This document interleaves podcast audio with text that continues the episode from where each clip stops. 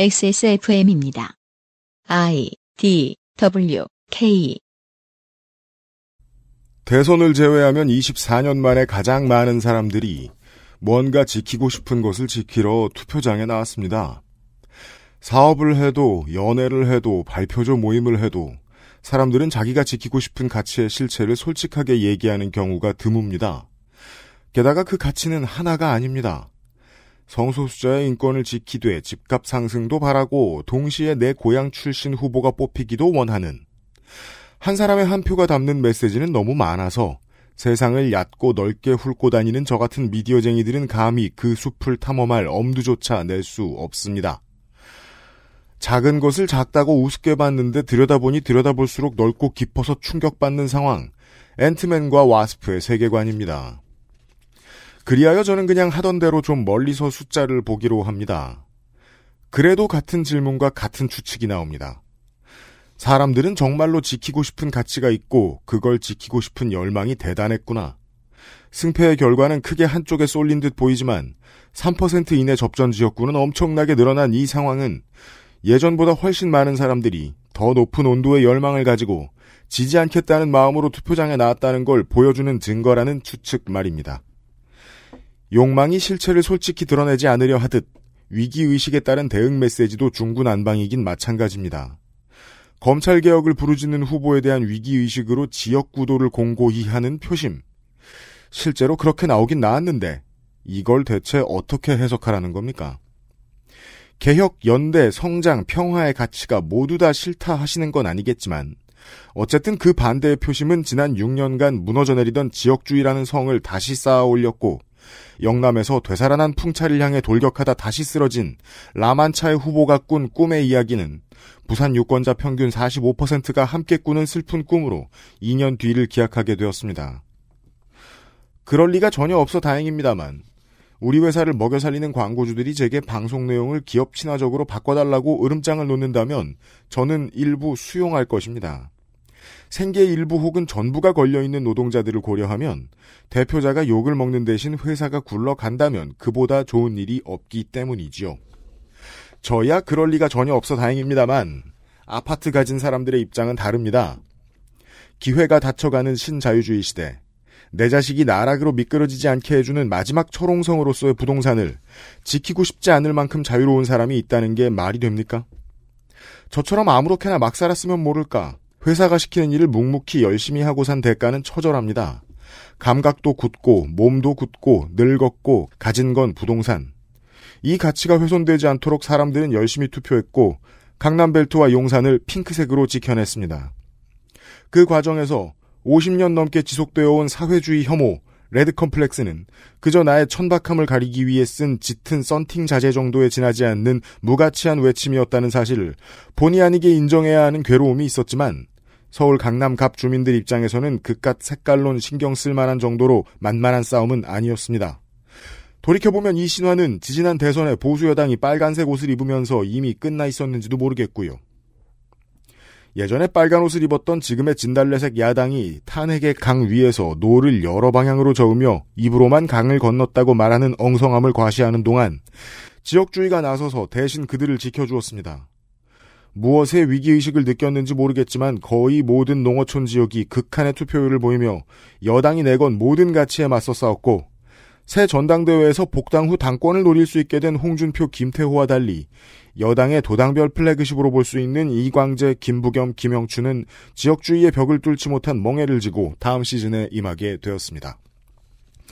여러 번 말씀드렸죠. 세상 사람은 내게 자리를 주느냐 주지 않느냐로 태도를 결정한다고요. 사회의 갈등을 풀어나가는 일련의 과정에서 논의의 중요성이 축소된 전통적 좌파의 지식인들은 작년 여름부터 양비론을 펼치기 시작했습니다.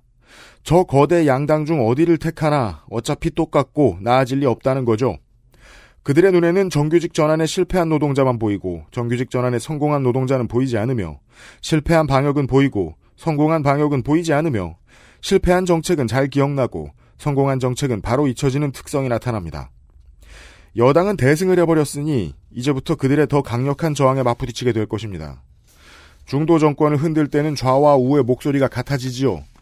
이번 선거에서는 좌우 모두 최악에 가까운 성적표를 받게 됐지만 그렇다고 이들이 대여 투쟁을 그만두거나 느슨하게 할 수는 없습니다. 오히려 반대겠죠. 민주당의 앞날에 놓여진 위험 요소들은 앞으로도 변한 것이 없습니다. 따라서 딱히 신나할 일도 없습니다. 기업 친화적인 액션이 전혀 없는 대쪽 같은 여당이 있다면 어떨까요? 조국 하나로 온 나라를 두 패로 만들 능력이 있는 언론이 임기나 다 채우게 두겠습니까? 탄핵 운운으로 집권기를 다 채우게 하고 힘을 못 쓰게 하면 차라리 다행이지요. 정권의 고민은 여기서 시작합니다.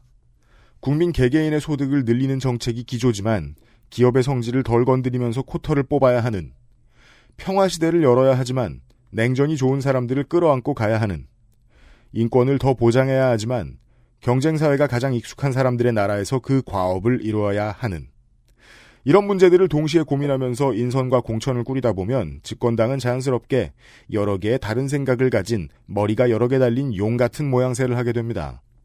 당 중진들이 인권 변호사 출신들인데 싫어도 김앤장 변호사도 드려야 하고 노동운동가가 그리 많은 당인데 성공한 기업 CEO도 드려야 하지요. 당이나 정부가 원치 않는 사람들도 국론 통합이라는 대의하에 공천을 줘야 할 수 있습니다. 따라서 이번 정부 최악의 노동 탄압의 주인공인 남원 임실 순창 이강래 후보의 호남 유일의 패배는 여유 있는 승리 도중에 여당이 화장실에서 웃고 싶었던 반가운 소식일 수도 있습니다. 미래통합당의 슬픔은 이명박근혜 되찾아온 9년의 대가입니다. YS와 상도동계의 정치 엘리트들이 군인과 부역자 위주의 하수인들을 어엿한 수권 정당으로 만들고 체계를 구축해왔던 것이 이명박의 커미션 만능 정치, 박근혜 최순실의 신정일치로 모두 해집어졌습니다. 욕망을 관리하는 시스템을 스스로 걷어내버리자 욕망만 남았고 진보가 싫어 죽겠는 젊은 꿈나무들이 갈 곳을 잃었습니다. 바른정당계 정당들은 청장년층 남성과 도시중산층이 가지고 있었던 중도 보수의 의지를 철저히 무시하고 자기 배지를 구하러 통합당으로 돌아갔습니다. 만약 새보수당이 정의당처럼 장렬히 완주를 외치고 독자 선거를 치렀다면 당선권의 많은 현역들이 쓰러져 나갔겠지만 상당수 시민들이 두 자릿수 득표로 그들을 안아주었을 겁니다. 다만 실제 당선까지 몇십 년을 기다려야 할지 모른다는 의원님이 자기 자리를 잃는 것에 대한 두려움 때문에 그런 일은 생기지 않았죠. 2000년 중반부터 시작되었던 진보 보수 도시 농촌의 1대1 구도가 완성된 총선이었습니다. 후자의 승자가 된 통합당은 이제부터 도시를 어떻게 되찾느냐 하는 반성 대신 대권 가도를 향한 격렬한 내부 갈등의 장으로 돌입할 것입니다. 그 와중에 희망이 안 보인다며 등 돌리고 있는 보수 언론과 재벌들은 덤입니다. 우물쭈물하던 중진들로 말할 것 같으면 이를 표현해주는 좋은 한 단어가 있습니다. 민생당. 시작부터 끝까지 호남 자민련의 유닛 특성을 벗어나지 못했던 이 정당의 짧은 역사는 새 정치라는 실제 없는 단어로 출발한 안철수의 정치 커리어와 흐름이 거의 겹쳤습니다. 다만 안철수의 역사는 다음을 보장받았죠. 정주영, 이인재, 정몽준. 보여준 것 없이 돌풍을 일으켰던 대선 후보는 늘 있었습니다. 기성정치가 무엇을 했는지 자세히 설명하지 않는 언론이 기성정치에 대한 환멸이라는 단어는 잘만 갖다 쓰지요. 언론이 필요 이상으로 띄워주지 않는다고 해도 검증 안 된 신제품은 언제나 궁금한 법입니다. 안철수 대표는 검증이 안 된 최고의 신제품이었던 지 10년이 되었지만 이번에도 말없이 뛰면서 검증을 피하는 같은 전략을 썼고 이번에도 일정 부분 먹혔습니다. 국민의 실제 삶의 측면에서 볼 때 안철수가 실제 정치를 할 수 있는 정치인인지에 대한 답은 10년째 나오지 않았습니다만 정치인들의 도움과 지역의 지지 기반이 없는 상태에서 원내 진입에 성공한 이번 총선은 안철수에게 있어 살아남는 능력으로서의 정치인의 재능은 다소나마 보여준 사례가 되겠습니다. 의회 정치는 의석수의 싸움이고 지겠다고 나오는 선거란 지려고 출마하는 후보란 없습니다. 무슨 욕을 얼마나 먹었든 더불어민주당과 정의당은 각자의 자리에서 가장 합리적인 선택을 했고 정의당은 연대와 단일화 없이 단독으로 완주한 첫 총선에서 비례 전용 정당을 제외하고 유일하게 유권자의 선택지에 존재감이 상존하는 제3정당이 되었습니다. 새 보수당도 용기만 냈다면 정의당처럼 당명이 안 바뀌고 작은 자리나마 지지자들과 함께하는 당이 되었을 것입니다. 그들에게 없었던 건 용기입니다. 정당 정치에 대한 효용감이 늘어나고 유권자의 선택 기준이 바뀌는 세상이 찾아올 때까지 피투성이 정의당은 버틸 수도 그러지 못할 수도 있습니다. 다만 진보 정당도 그냥 찍으면 당선된다는 흔치 않은 경험이 정의당에도 유권자에게도 남은 이번 총선의 유산입니다. 더불어민주당과 더불어시민당 도합 국회 선진화법 돌파는 맞는 말이 돼 실제 상황의 변수를 고려하지 않았습니다. 약속된 대로라면 5번 용혜인, 6번 조정훈 당선자가 각자의 정당으로 돌아갈 것이고 나머지 1에서 10번까지의 후보들도 자신이 갈 정당을 선택하여 최소 2개의 원내 진보 야당이 더 들어온 상황인 것입니다. 좌우 가리지 않고 환빠 데리고 왔다, 범죄자 데리고 왔다 하며 놀리기 바쁠 때 더불어시민당은 빠르게 진용을 새로 갖추었고 공천장 기다리는 인생을 살거나 정치권을 기웃거리지 않던 해당 업계 최고의 전문가들로 조용히 앞번호를 채우기 시작했습니다.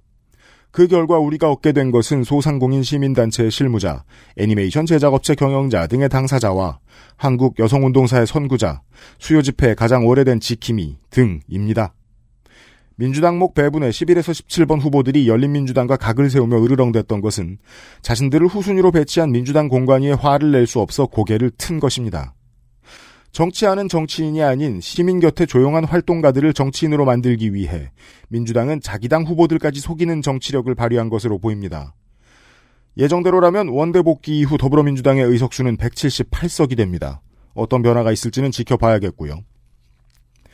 무수한 기성 언론인들이 무시하는 또 하나의 당연한 사실은 한국 언론 시장에는 김어준 universe라는 것이 존재한다는 겁니다. 김어준의 영향력이 커지면서 없던 관심이 정치에 생긴 국민은 극히 많고 그와 그의 주변에서 탄생한 스타들도 엄청나게 많습니다. 김어준은 새로운 시장을 만들어냈고 저도 그 수혜자입니다.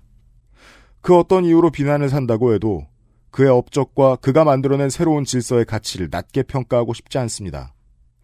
대한 언론 시장이 열리자 정치인 포함 상당수의 사람들이 이곳으로 진입했고 특히 김어준 혹은 4인방에게 중용된 바 있는 인재들이 방송가로 역수입되었죠. 정치 주변에 있는 사람들은 인기를 얻으면 출마를 하고 싶어집니다. 표와 인기라는 게 대충 비슷해 보이거든요. ego가 부풀어 오르면 자신을 정당보다 중요한 존재로 여기게 되기도 합니다. 김어준 universe의 한복판에 있는 혹은 발을 걸치고 있는 대안 언론 및 social 스타들이 비례 위성 정당을 만들었고 본 행성인 민주당은 그들을 선택하지 않았지만 튕겨져 나간 위성정당은 부풀어 오른 ego를 짊어지고 민주당 의석 감소를 감수해가며 열린민주당으로 선거를 완주합니다. 인기인 출마자들의 결과란 인기 테스트인데 양상이 좀 독특했습니다. 김어준의 세상이 만들어 놓은 인기와 스타를 김어준이 막아선 것이지요. 저처럼 인기 없는 구석탱이는 이해하지 못할 김어준이 김어준이라 겪는 곤란함은 다음과 같습니다. 세상 사람들이 자기 앞에 장사진을 치고 줄을 서서 인기를 내어놓으라고 부탁하는 광경이 대표적입니다. 그리하여 써주면 그들은 자기가 세상에서 제일 잘났다며 공천을 얻으러 떠나지요.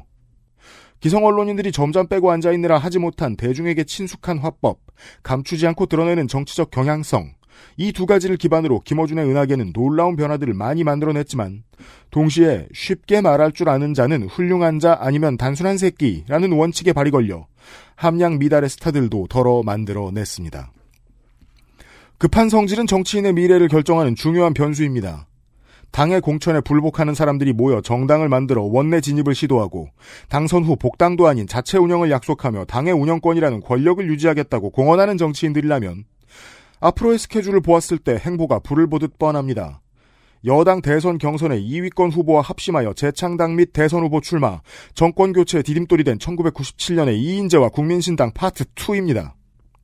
김어준은 이것을 미리 감지한 것이고 돌려서 다른 언어로 대중을 설득했죠. 남은 이슈가 있다면 그 아실 청취자 같은 정치 고관 여층이 갸우뚱하는 문제입니다. 원내 5당을 제외한 좌측과 우측의 기성정당들이 모두 최악의 성적을 냈다는 것이지요. 언론인들이 말하듯 이게 양당의 욕심이 빚어낸 참사다라고 말하고 말 거면 너무 게으른 자세입니다. 그렇다면 달리는 것밖에 안 한 안철수에게는 왜 졌는지, 정의당 지역구 득표율이 개선된 것은 또 어떻게 설명할 것인지, 당내 잡음 대처에 얼마나 미온적이었는지 같은 질문들을 스스로에게 더 치열하게 던졌으면 좋겠습니다. 숫자의 주변을 모두 둘러보면 이번 선거 결과는 행정력, 우리 삶에 미치는 영향으로서의 정치 의제가 만들어낸 것이지 결코 진보적 보수적 의제의 승리가 아니었습니다. 정치적 보수와 진보의 가치가 유권자에게 그토록 중요했다면 박근혜 만능주의 정당 3개가 원외가 되지도 노동당 녹색당이 신생 극우정당의 득표에서 밀리지도 않았을 것입니다. 효용감 위주의 투표가 이루어지는 가장 좋은 사례는 국내에서는 교육감 선거일 겁니다. 신문 정치면에 대한 견해가 어떻든 아이들을 다 같이 잘 키워줄 것 같은 캠프가 더 많은 표를 가져가지요. 정치는 일상의 삶이고 일상의 삶은 정치로 환원되어야 합니다. 이것이 세월호가 우리에게 남긴 유산이지요. 그것은 알기 싫답니다. 1914년 3월 16일 프랑스 총리의 아내 앙리에트 까요는 르 피가로지의 편집장 가스통 칼메트를 총으로 쏘아 살해합니다. 선생은 이 사건이 당시 있던 프랑스 총선 결과에 중요한 영향을 미쳤다고 주장합니다. 하지만 저는 선생이 미쳤다고 주장합니다. 누가 옳은지 이번 주 그것은 알기 싫다에서 확인하시죠.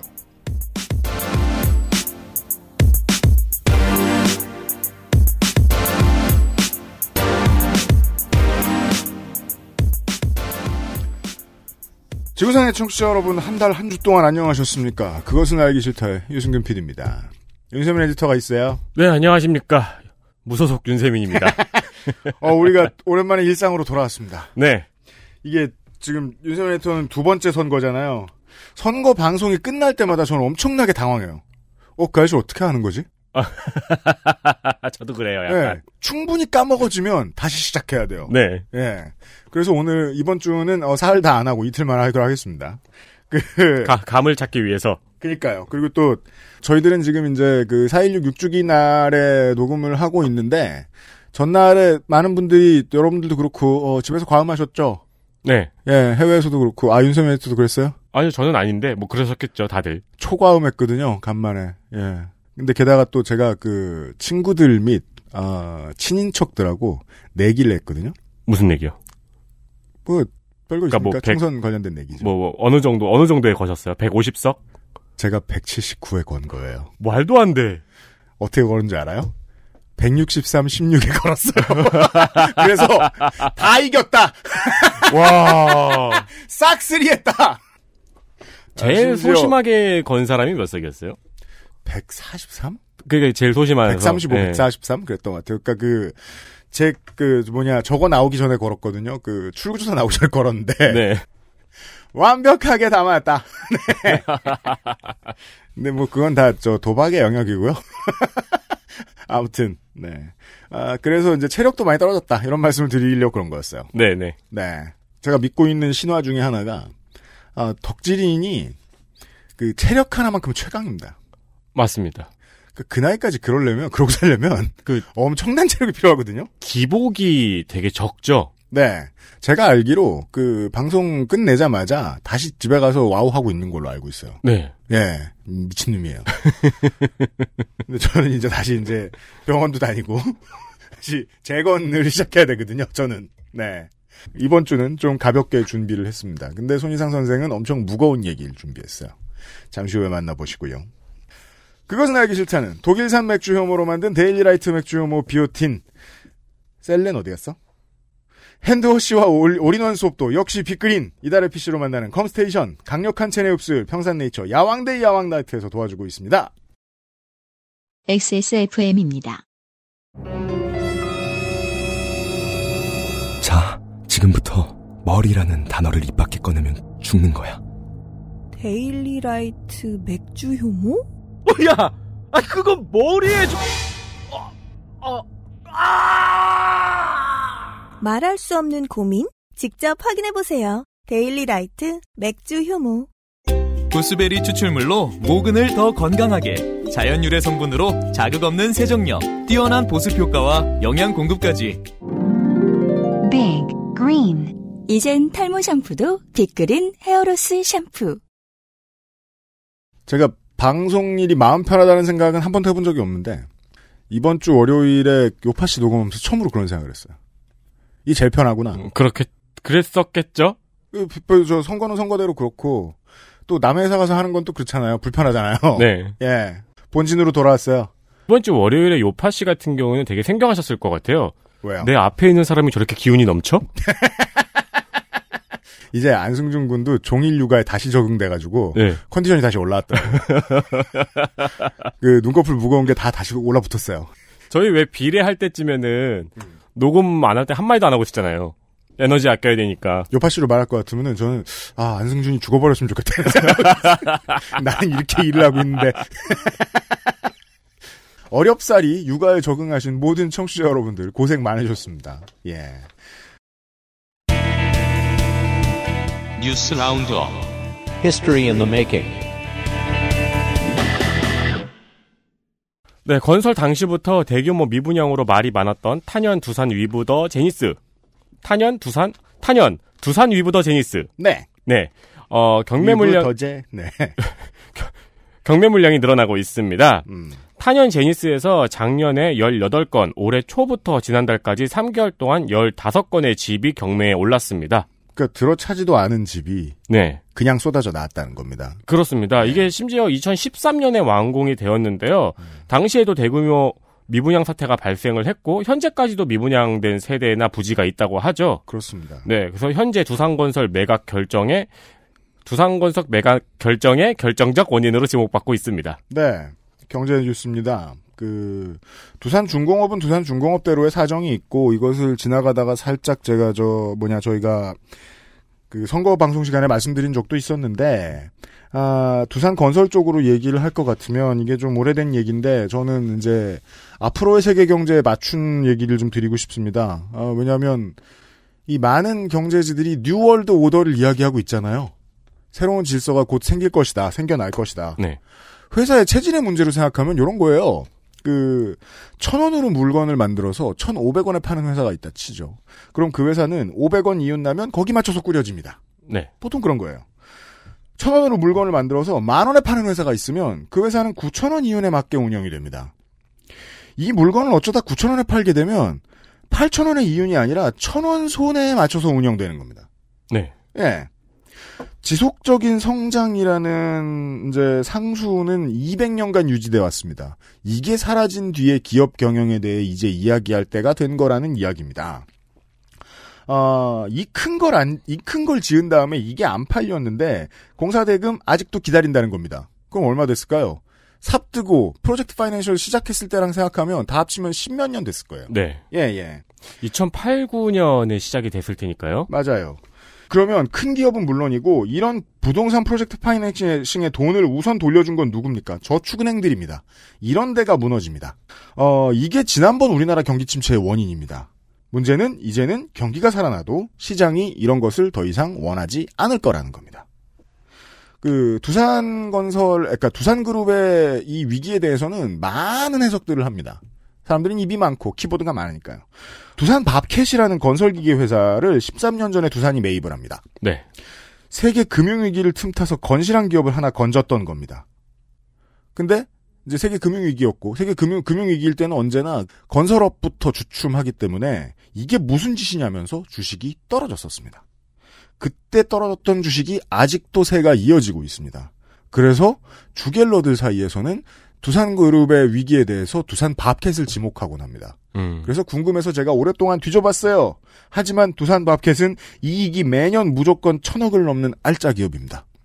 그 이게 두산 밥캣 같은 그 저 경 건설 기계 이런 장비들은 그냥 저 중국 같은 나이지리아 같은 신흥 신흥 공업국들이 빌라만 많이 지어도 많이 수출이 많이 돼요. 네. 무조건 큰 아파트에 들어가는 그런 기계가 아니에요. 장사는 무조건 잘 되는 회사입니다. 심지어 저도 갖고 있었어요. 뭐예요? 장, 장난감을요. 아, 그렇죠. 물론 그땐 두산 게 아니었지만. 아, 그렇죠. 네. 아, 지금 사면 두산 스티커도 붙어 있는 거예요? 아, 밥캣 그러려나? 그림 옆에? 그, 제가- 그렇겠죠. 리얼하게 살리려면. 제가 굉장히 좋아하는 포크레인이었어요.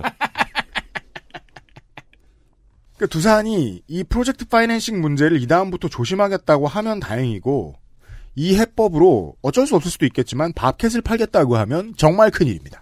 예. 아, 다음 뉴스는 미국 대선입니다. 미국 대선 할 얘기 많을 줄 알았는데, 어, 경선이 마무리돼 버렸습니다. 네, 버락 오바마 전 대통령과 엘리자베스 워런 민주당 상원의원이 대선 후보로 조 바이든 전 부통령을 공식 지지 선언했습니다. 네. 물론 뭐 조 바이든의 파트너였긴 합니다만은 그 오- 버락 오바마도 엘리자베스 워렌도 잠시 후에 얘기할 버니 샌더스도 모두 조 바이든보다는 조금 더 왼쪽이라고 평가받는 인물들이죠. 우리가 바쁜 와중에 미국에서는 민주당 경선 후보로 조 바이든과 버니 샌더스가 마지막까지 남아 붙고 있었고 결국 조 바이든이 확정이 됐습니다. 그렇습니다. 그게 이제 이때를 틈타서 완주를 노리는 게 지금 이때라는 건 이제 한참 사회가 뒤숭숭한 때니까. 네. 이때를 틈타서 어, 대역전극을 노려보면서 완주를 하는 게 정치인의 본능이라고 생각하는데 버니 샌더스가 물러나서 깜짝 놀랐습니다. 네. 네. 일단 본인은 트럼프가 이기면 안 된다는 책임감이 정말 컸던 것 같고요.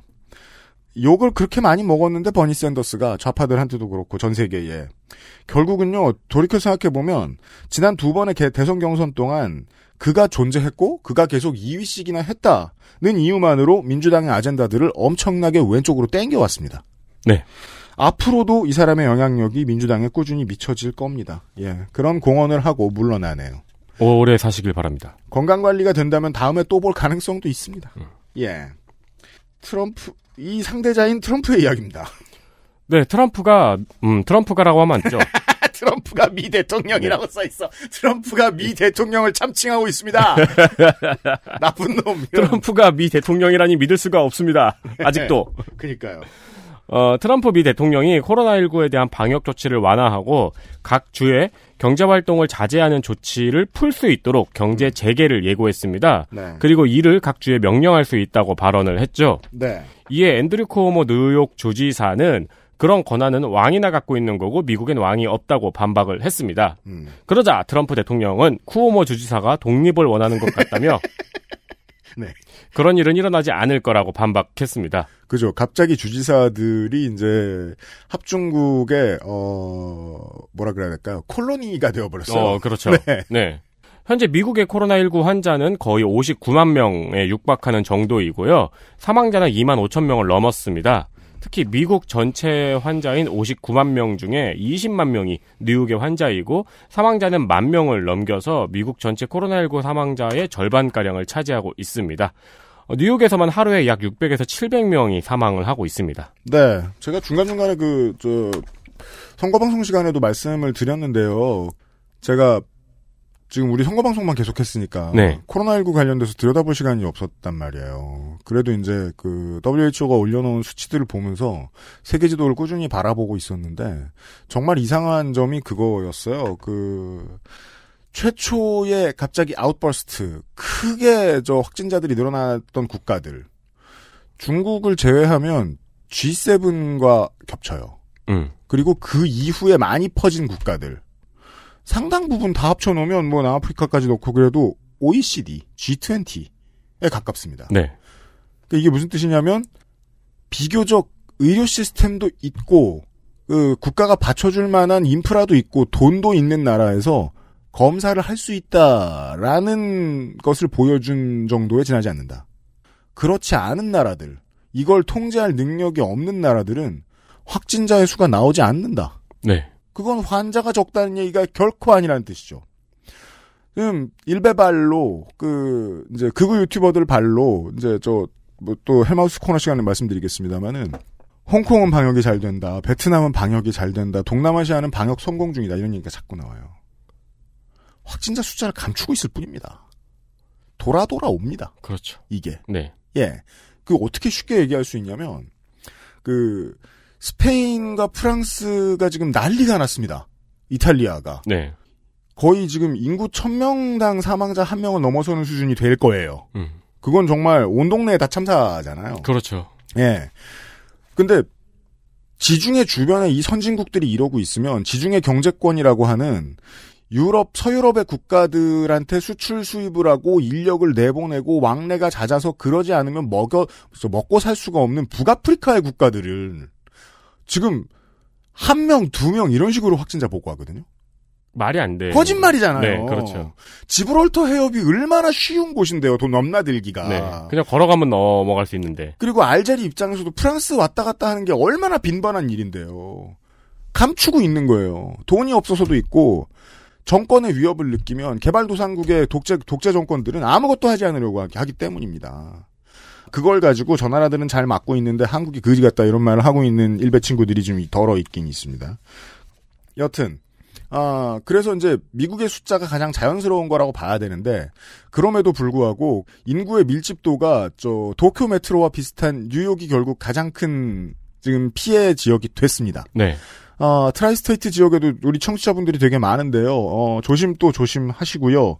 이게 이제 미국 정치에 대해서 영향이 끼쳐질 것은 한국 정부는 요걸 좀 보고 있겠죠. 그 지금 정권의 집권 후반기 동안 북미 대화의 상대자가 바뀔 수도 있는 가능성을 지금 염두에 두고 준비를 해야 하지 않겠느냐. 네. 예, 그러합니다. 아, 그렇고요. 아, 아, 어, 어, 어, 네, 다음 뉴스입니다. 네, 여당의 총선 승리가 확실시 되자 경제제와 경제지에 자주 등장하는 전문가들이 기업 지원을 늘려야 한다고 지적하는 기사들이 슬슬 나오고 있습니다. 어제 한국경제의 기사 제목을 읽어드리면은 한개 닥친 기업 지원 시급 주 52시간제 유예를 그러니까 이거는 배고파 뭐 먹을래? 그러면 어 난 주 52시간제 유예. 이 이거예요. 본 이게 뭐 세상 무슨 일이 있어도 물꼬를 일로 틀 수가 있습니까? 아, 그렇죠. 예. 뭐 나중 가면 그런 거 있을 거예요. 뭐, 뭐, BTS 인기의 비결, 주 52시간제 유예. 아 BTS 멤버들이 주 52시간 이상 일하기 때문이다. 이- 이런 얘기를 하려고 하겠네요. 아 정말 그런 말 하는 데도 있을 것 같아요. 네. 특히 이인호 서울대 경제학부 교수는 기업은 소상공인보다 안정적인 일자리를 창출할 수 있다며 주 52시간 근로제를 유예하고 최저임금 제도를 개선하고 대형마트의 휴일 영업 제한을 철폐해야 한다고 발언했습니다. 네. 왠지 이상한 곳으로 돌아서 마트 휴일 영업 제한으로 왔습니다. 앵무새죠, 앵무새. 네. 그, 이 지점이 거짓말입니다. 기업은 소상공인보다 안정적인 일자리를 창출할 수 있다. 어, 경제 위기 상황에서는 그 국가가 은행의 힘을 빌어서 기업을 먹여 살리기 때문에 안정적인 일자리를 유지해 왔던 겁니다. 지금같이 다급한 때에는 사람들은 모두 느낄 수 있다고 생각해요. 기업은 국가가 호흡기 떼면 죽습니다.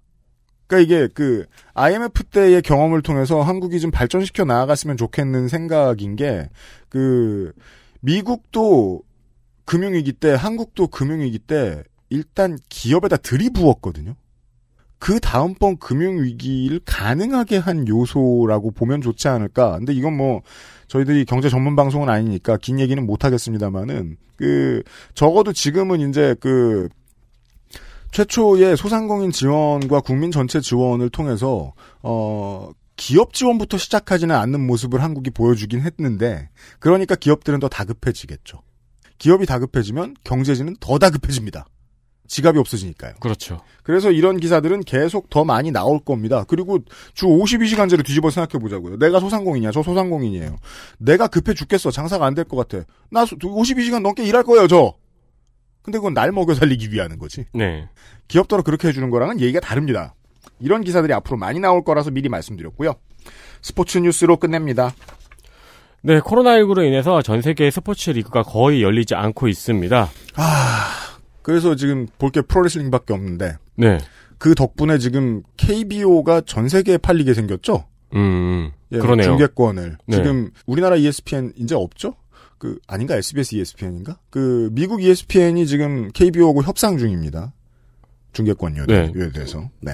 제 친구들은 지가 위닝하고 지가 위닝한 경기 계속 보고 있더라고요. 그게 재밌긴 한데 네. 네. 언젠가는 그 자괴감이 들거든요. 아이씨. 진짜가 아닌데. 이러면서. 네. 어, 벨라루스에서는 스포츠 중계가 열리긴 하는데요. 네, 조심하셔야 돼요. 음, 벨라루스 국민들의 건강을 기원합니다. 네. 그래서 각 구단 클럽들이 올해 재정적으로 타격을 입고 있는 상황이죠. 음. 어, EPL에서는 선수의 주급을 삭감해야 한다는 이야기가 나오고 있습니다. 네. 그 와중에 아스날에서는 임원진이 1년 동안 연봉의 3분의 1을 자발적으로 삭감하겠다는 발표를 했습니다. 네, 여기에서 이제 미국 리그와 유럽 리그의 차이점이 좀 드러나는데 미국 리그는 선수 노조가 다 있죠. 그래서 지금 협상을 해요. 선수 선수 노조 입장에서도 우리의 비용을 줄여서 어디에 쓰겠다는 것까지 보고를 한 다음에 허락받아서 우리의 급여를 줄여라. 음. 정도까지의 협상을 할 수 있어요. 네. 그런데 유럽의 축구 리그, 뭐 유럽의 모든 스포츠 리그 다 그렇습니다만은 그냥 주급 저 갑자 협상 협상도 이거 에이전트들이랑 하고 그런 식이거든요. 네. 이게 우리가 한 달 만에 뉴스를 하니까 어디서부터 짚어드려야 될지 모르겠는데, 어, 뭐, 스포츠 리그가 멈춘 건 다 알고 계실 거고요. 그렇죠. 네. 처음에 한국에 시작했던 게 이제 WKBL하고 V리그랑, 어, 아시아 리그 아이스하키 정도였는데, 그때만 해도 기우라느니 뭐 별말이 많았어요. 음. 네. 지금은 그것 역시 한국이 가장, 가장 먼저 선도한 문제가 되어 버렸죠.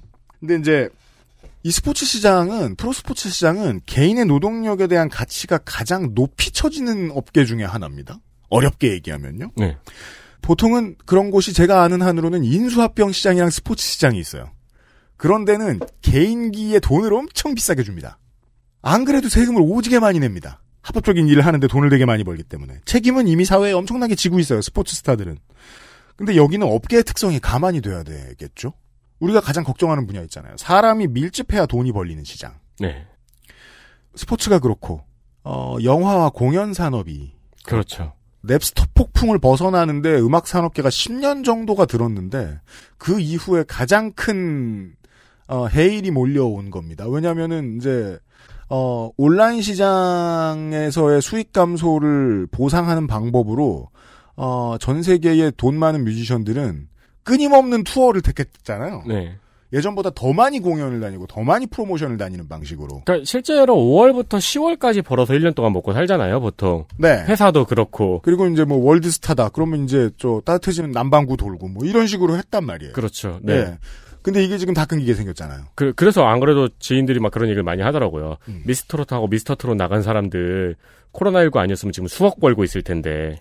그게 최대 피해자는 송가인 씨죠. 그렇죠. 네. 그러니까 나라의 부를 다 긁어 모을 타이밍이었는데 그렇죠.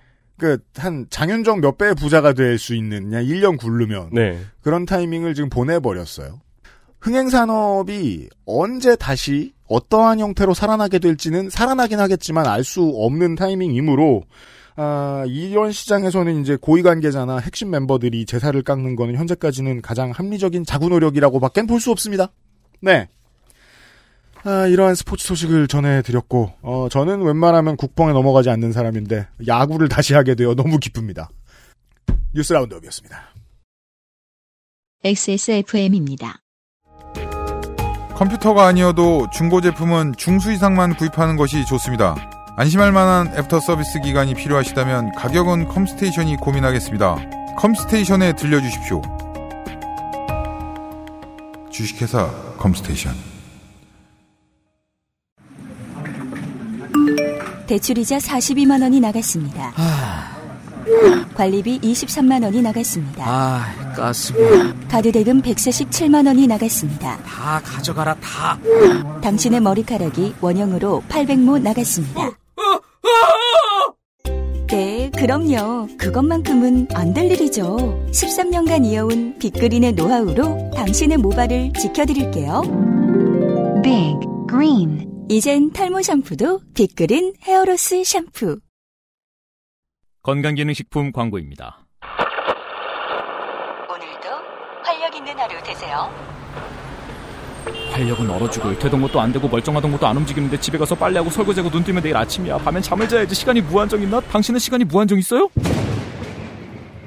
야왕 테이테 어? 야왕 나이트 지친 당신에게 빠르게 활력을 야왕 나이트 평산 네이처?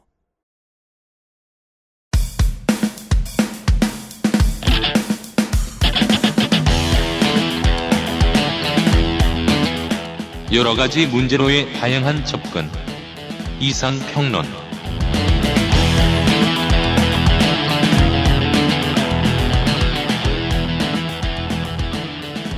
이번 주에는 이상평론밖에 없습니다. 선생님 어서 오세요.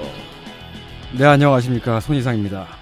어, 손희상 선생이 태영호 후보 당선 기념으로 북한 옷을 입고 오셨어요. 네. 아니, 북한 옷이 아니고. 인민, 인민복을. 네. 네. 그, 그, 디키즈 김정은 자켓이라고 하는데. 이걸. 네. 근데 보통 디키즈 김정은 자켓은 앞을 안, 단, 안 잠그잖아요. 네. 네. 다 네. 끝까지 잠궈서. 그렇습니다. 네. 네. 어. 옷이 이거밖에 없어요. 아, 그건 그래요. 네. 네. 어쩔 수 없습니다. 네. 지난번에 이상평론에서 이 벌써 한 한 달 전인가요? 두 달 전이죠? 예, 좀 네. 됐죠. 네. 추울 때 했어요. 네. 그때 19세기 프랑스가 공화파와 왕당파로 나뉘어 투닥거리던 이야기를 했었습니다. 네. 오늘도 옛날 얘기입니다. 그렇죠. 오늘은 수구 왕당파가 폭망한 이야기를 할 겁니다. 아, 진짜요? 네. 음, 듣기만 해도 슬픕니다. 아, 그래요? 즐겁잖아요? 기쁜 소식 아, 닐까요 1914년에도 사람들은 네. 총선자를 내긴 했겠구나. 이런 생각이 듭니다. 거긴 네. 지금은 실제로 베팅이 있잖아요. 선거 결과 베팅이. 어, 그럼요. 네. 아니 뭐 한국도 비공식적인 베팅이 있죠. 지금 그 여기 해외 비공식- 베팅 사이트들에서는 한국 저 총선 베팅 엄청 많이 했을 거예요. 왜냐면은 다른 나라들이 선거를 지금 미루고 있기 때문에. 네. 아 그렇겠네요. 최근에 그리고 요새 그, 그 베팅 사이트, 베팅 업체들, 해외 업체들이 광고를 어떻게 하냐면, 이제 스포츠가 멈췄다고 우울해하지 마라. 어, 우리는 여전히 베팅이 많다. 그렇죠. 아, 3부 리그로도 할 수 있고, 게임 리그로도 할 수 있고, 뭐든지 베팅이 가능하다. 이런 식으로 광고를 하고 있더라고요. 음. 그래서 이번 총선에 해외 베팅 엄청 많았을 겁니다. 네. 그렇겠네요. 음. 옛날에 조셉 가요라는 사람이 살았습니다. 제가 그래서 구글에 조셉 가요를 검색해 보니까, 네. 몸이 아프면 어디 신고를 해라. 이런 메시지가 먼저 뜨는 거예요. 어, 왜요? 왜요? 왜? 몰라. 내 몸에 조셉은 어딨지? 왜, 왜 그런 게 떴을까요? 까요 때문인가? 몰라요. 구글의 검색 기능이 아주 대단하네요. 네. 근데 조셉은 뭘 잘못했길래 까야 돼요? 아, 까요 집안의 조셉이에요.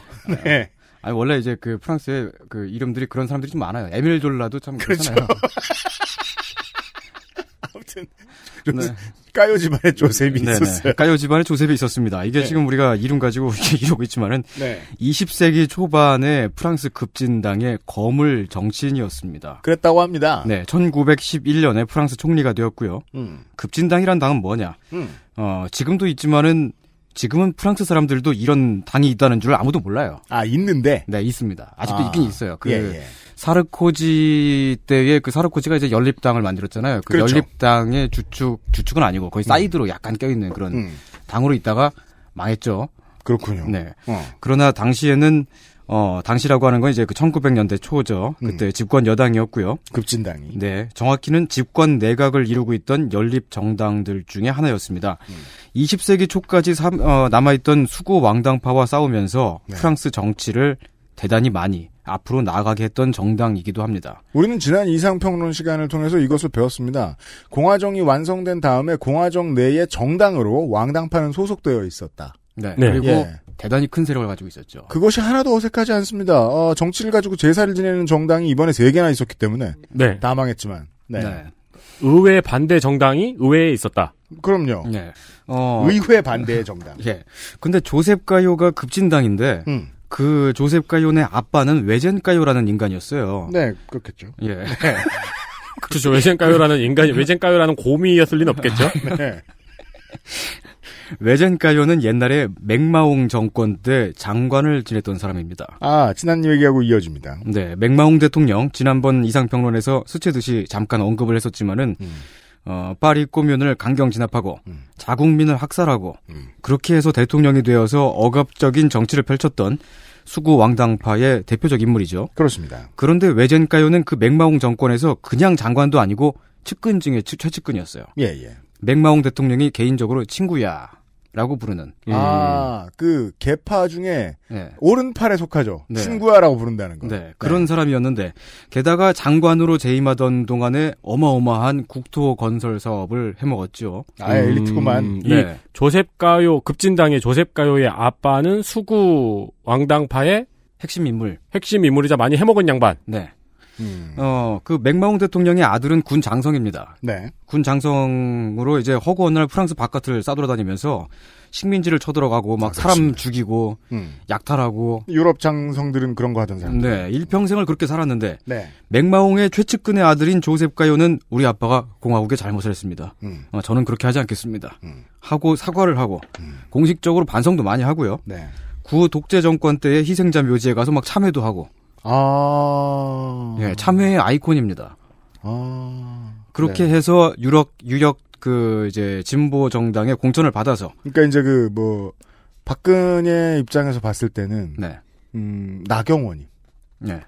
그 선거 시작하자마자 5.18 묘지에 가고 그렇죠. 계속 잘못했다 그러고. 네. 네. 눈물 흘리면서 막 임을 위한 행진곡 계속 부르고. 자, 자기네 집 그 사학재단을 막 사회에 넘기고 어. 그 싫죠 그럼. 네. 네. 응. 음. 네. 그런 이제 그랬다는 게 아니고요. 네, 그랬다는 거 아니고 어, 아무튼 그래서 이제 그 정당의 공천을 받아서 국회의원이 되고요. 네. 내무부 장관을 지내다가 음. 급기야는 총리까지 오른 거죠. 음. 이 조셉 가요가 지금 보면 상당히 능력은 좋았던 것 같아요. 그 당시에 막 추진했던 정책들이나 네네. 이그 이제 상당히 오랫동안 그 전개에 있었는데 음. 그 이제 했던 것들이 어 꽤나 지금 관점에서 봤을 때 좋은 것들이 많거든요. 네. 하지만 아주 큰 정치적인 약점이 있었죠. 뭔지 알겠어요. 이제. 네, 일단 집안이 보수파 집안이고요. 이게 문제죠. 네, 네. 애비가 왕당파의 핵심이었어요. 아, 이게 이제 문희상 국회의장의 최근에 생긴 약점이죠. 네. 아들이 문석균이에요. 음. 네. 이건 상대 후보로부터 지속적인 공격을 받겠네요. 그렇죠. 네. 어, 게다가 이제 태어날 때부터 황금 수저를 물고 태어났었죠. 그 그렇죠. 집이 너무 부, 부, 부자니까요. 엄청 음. 부유했고.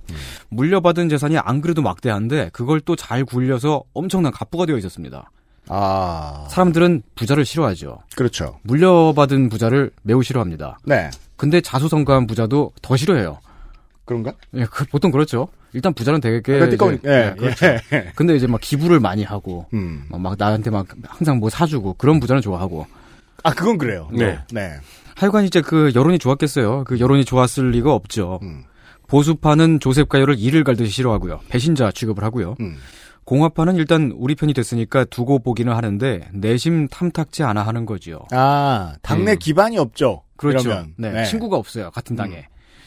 그러니까 조셉 가요는 항상 몸을 낮추고 사과하고 반성하는 정치를 했습니다. 근데 공화파에서 싫어하긴 해도 밥은 또 맨날 얻어먹었을 거예요. 그렇죠. 네, 보통 그렇잖아요. 예. 그리고 이제 소화되면 또 시원하고 어, 그때부터. 그렇죠. 아, 예. 그렇겠죠. 네. 예. 네. 하여간 이제 까요 총리가 사과가 컨셉이었는데 음. 우리가 안철수 하면 달리기를 떠올리듯이 그럼요. 어, 조셉 가요 하면은 옆에서 누가 말 시키면 바로 오토매티컬리 네. 어, 사과가 튀어나오는 아, 밥 먹을래? 아, 죄송합니다. 네 그렇습니다 아. 그런 인물로 기억이 되고 있습니다 상담사 컨셉이군요. 힘들었겠네요. 네. 네. 예 근데 하여간 이 사람이 총리가 되면서 이렇게 생각을 했어요 음. 잘 먹고 잘 살아야겠다 어, 나만 잘, 잘 먹고 잘 사는 게 아니고 음. 우리 나라가. 국, 네, 국민들이 다 같이 잘 먹고 잘 살아야겠다 음. 잘 먹고 잘 살려면 어떻게 해야 되냐 음, 새마을 운동을 해야죠. 아니 그게 아니고 음. 어, 무역을 활성화시켜야죠. 아, 네. 무역을 안정화시키려면 어떻게 해야 되냐? 음. 일단 전쟁 위협이 없어야겠죠. 아, 거기서부터가 이제 그 유럽의 오래된 정치인들과는 다른 생각이네요. 네. 음. 어 그래서 총리가 되자마자 독일과의 평화 무드를 만드는 일에 몰빵을 했습니다. 이거는 지금과 굉장히 다르네요. 보통 무역을 안정화시키려고 전쟁을 하잖아요. 아 그 트럼프 씨는 그렇게 생각하죠. 아, 그 네. 잘, 잘 먹고 잘 살려면 어떻게 해야 되냐. 정복 전쟁을 해야겠다. 음. 보통 그렇게 생각하는 그렇죠. 네. 네. 음. 외교적으로 평화를 추구했다. 네. 그래서 이제 그 서로 군축을 하자. 어, 싸우지 말자. 어, 서로 이제 악단이나 무용단도 왔다 갔다 하고 그렇죠. 사이좋게 잘 살자. 룰라 팔루자 이런 것도 하고 막. 네. 독일의 제안을 막 하고요. 예. 그랬더니 좌우에서 공격을 엄청 받아가지고 이러면 좌도우도 다 싫어하죠. 그렇죠. 네. 결국 총리 자리에서 초순식간에 물러나게 됩니다. 음. 아, 그 이제 저 우에서는 이 종독주의자, 어, 그렇죠. 예. 이런 독일 놈을 봤나? 네. 독일에 퍼준다. 어. 독일 예. 총리다. 그렇죠. 아, 그럼 배풀이다. 독일 총리 놈. 네. 이러고서. 그렇죠. 예. 네, 그러면 막 네이버에서 따보, 따봉에 막, 막 달리죠. 아, 이제 협독 정서를 막 퍼뜨리면서 음. 그러면 이제 좌측에서는 노동자들이 굶어 죽고 있는데 독일에 퍼준다고. 네, 그렇죠. 사람들 굶어 지금 우리 다 막, 어, 막, 막 비정규직 이만큼 있는데 막 네. 그렇게 막 엄청 사람들이 공격을 막 해요. 음.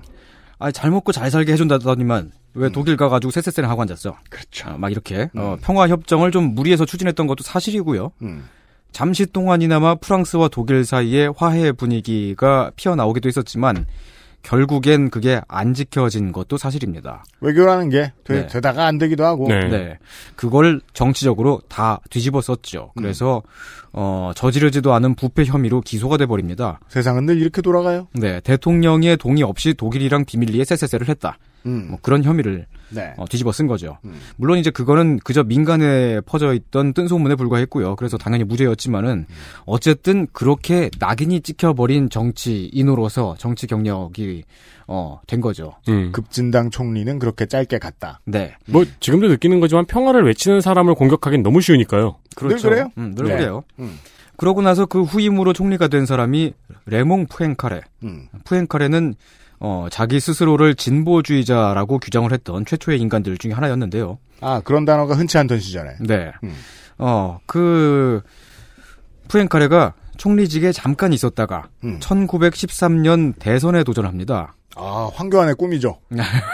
네. 어. 서리 같은 걸 잠깐 하다가. 네. 네. 어, 근데 이제 황교안 집사는 이제 그 실패했지만. 그렇죠. 네. 푸엔카레는 출마해서 대, 통령이 됐죠. 음. 굉장히 상큼한 맛이 나는 카레가 먹고 싶네요.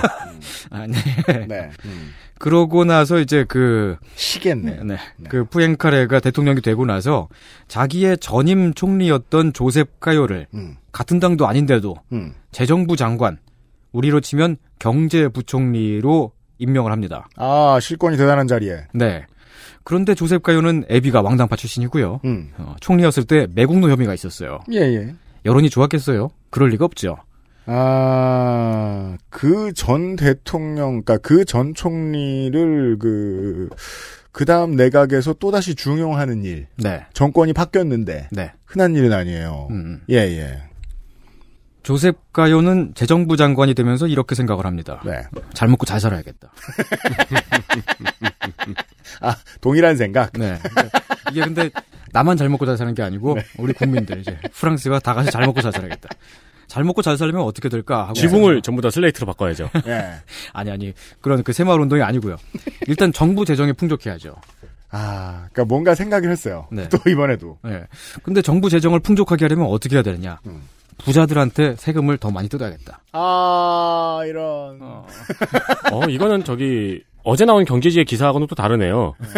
어제 나온 경제지의 기사는 정부의 재정이 앞으로 힘들 테니까 네. 기업의 규제를 풀어줘야 된다고 주장을 하고 있던데. 주 52시간제 유예해야 되겠다. 네. 근데 이 사람은, 아, 부자들한테 세금을 더 많이 걷어야겠다. 이렇게 예. 생각합니다. 그래서 재정부 장관이 되자마자 아주 무시무시한 네. 무시무시하고 시뻘건 세금 제도를 밀어붙였습니다. 그게 뭡니까? 소득세라는 것이죠. 누진을 적용한 소득세. 저도 내요. 우리 다 내요. 네, 우리 다 내고 있죠. 네. 어, 소득세라고 하는 것이 뭐냐? 이게 그 돈을 많이 버는 사람은 세금을 더 많이 낸다. 음. 어, 돈을 적게 버는 사람은 세금을 적게 내고요. 네. 못 버는 사람은 소득이 빵이니까 그렇죠. 세금도 빵인 거죠. 그렇죠. 그게 이제 어른이 돼서 느낀 건데요. 네. 그 간이 과세자일 때는 네. 소득 구간을 막 그 저 CPA 하시는 분이 막 설명을 해줍니다. 음. 여기서부터 여기까지는 몇 프로, 여기서부터 네. 여기까지는 몇 프로 그렇죠. 이렇게 얘기해요. 그럼 이제 앉아서 이렇게 쳐다보고 있다가 이렇게 생각을 합니다. 음. 야, 저거 한번 내봤으면 좋겠다. 음, 저만큼의 소득을. 예. 네. 뭐, 뭐, 몇 천만 원을 더 벌면 여기서부터 뭐 네. 20몇 프로 이렇게 얘기하는 네. 거예요. 내보죠? 기분 더러워요. 근데 간이 과세자죠? 기분 더러워요. 뭐큰 차이 없어요. 그게 이제 그, 예. 딱그 소득 세율 구간이 딱 갈리는 지점쯤 있잖아요. 네, 네. 거기서 살짝 올라가가지고. 한 그- 만 원쯤 덜 네. 벌고 싶다. 네. 그럴 때 확 올라갔을 때. 그럴 때가 참 기분이 나쁘죠. 네.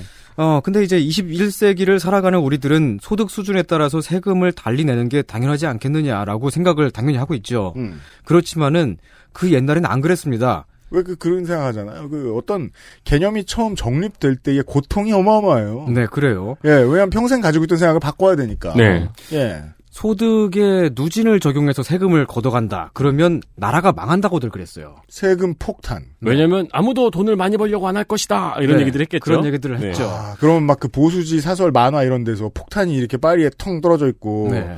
소득세 쓴 다음에 밑에 독일산 그렇게 했겠네. 그리고 밑에 막 예. 기업들이 도망가는 그림 그려놓고. 그래서 이제 막 노인분들이 막 길거리에 맨날 뛰쳐나와가지고 시위를 벌였어요. 네. 그 이제 어깨에 띠를 두르고요. 그 띠가 이제 그 그때 그 이제 그 보수파의 수구파의 패션이 그런 거였는데 음. 약간 미스코리아처럼 어깨에서부터 이제 허리로 이렇게 해가지고 그 대각선을 매, 매는 거 있잖아요. 지금 선거할 때 운동원들이 매는 띠요. 네네 그런 네. 띠를 다들 두르고요. 음. 거기다가 가짜 훈장을 주렁주렁 매답니다. 응? 가짜 훈장을 매달고서 아 미스 태평양 이런 게 아니고 네그 이제 남가주 선 음. 이런 게 아니고 네 그러고서 이제 수염을 많이 기르신 노인분들이 행진을 하고 그래요. 음. 어 이제 그 가짜 분장은 뭐야 대체? 가짜 훈장을 다는 게 약간 그 보수파의 어떤 전통이지 않을까 싶어요. 그거 저저 지금은 없어진 네. 저 뭐죠 그 저 정영진 씨가 만든 이상한 일본 거 따라한 그 저 가게 아 좁아 터진 저기 삐에로. 삐에로 쇼핑 같은 데서 네. 이상한 잡 아이템 많이 팔았잖아요. 그렇죠, 그렇죠. 그런데 이렇게 그 행- 행진용 훈장 세트로 팔았겠죠, 보통 또? 예. 많이- 10개, 10개 사면 3,000원 하나에 500원 뭐 이런 식으로. 네. 예. 많이 달려야 되니까. 네. 어.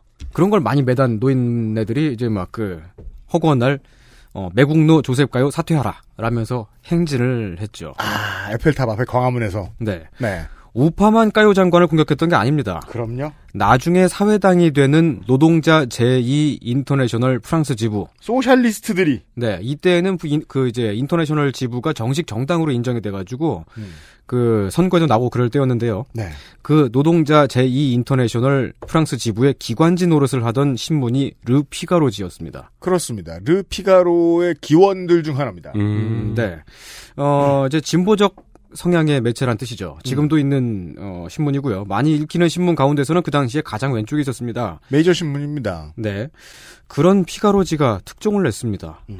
조셉 가요의 재산 대부분은 애비로부터 물려나온 빼엘엠에서 나왔다. 빼엘렘이 뭡니까? 어, 빼엘엠은 빼가 파리, 음. 리옹, 아, 엘이 리옹, 음. M은 어, 메디테라니, 지중해.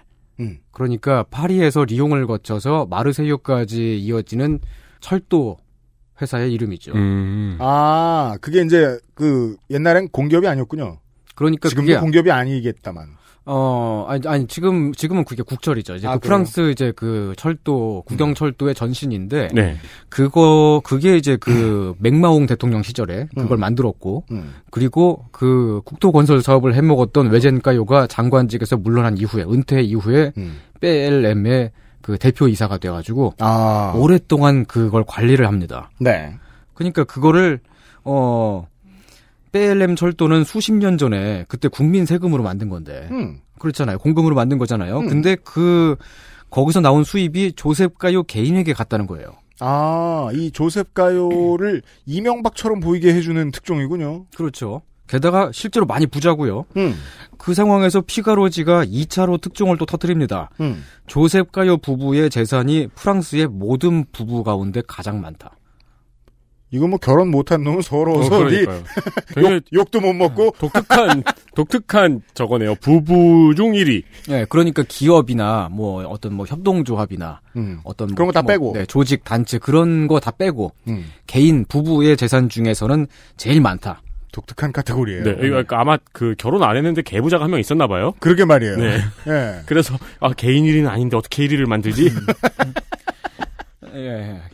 어, 최근에 보면은 이제 그, 이제, 어, 몇 년 전에 이제 프랑스 사회당이 폭망했잖아요. 네, 그렇습니다. 예, 그러면서 이제 그, 사회당이랑 이제 같이 이제 사회당의 정책을 항상 지지하고 그랬던 피가로 지도 약간 이상해졌다고 이제 불만스러워. 아, 그렇군요. 예, 독자분들이 좀 있습니다. 그게 음. 이제, 원래, 저- 옛날에는 안 그랬는데, 요즘에는 맨날, 어, 정치인이나 기업인을 부당하게 공격하는 그런 얘기만 너무 많이 한다고 하는 게 이제 그 최근 독자들의 좀 아. 불만인데요. 그 editorial 선에서 이제 그 정권과의 결착, 심정적인 결착이 끊어지면서 네. 이제는 불만만 많이 내뿜고 있다. 네. 그러는 언론들이 덜어 있습니다. 네. 근데 사실은 그게 아니죠. 그럼요. 어, 예, 옛날에 피가로지는 원래 그랬었고요. 아, 다 깠다. 네. 모두 까요. 네, 원래 잘 씹었습니다. 그리고 음. 사실은 환구시보나 인민일보 같은 그런 네, 아, 매체를 무슨 말 하고 싶은지 알겠어요. 예, 그런 매체를 제외한 전 세계의 모든 대부분의 언론들은 원래 정치인을 비판하는 게 이제 그게 이제 중요한 일 중에 하나죠. 네.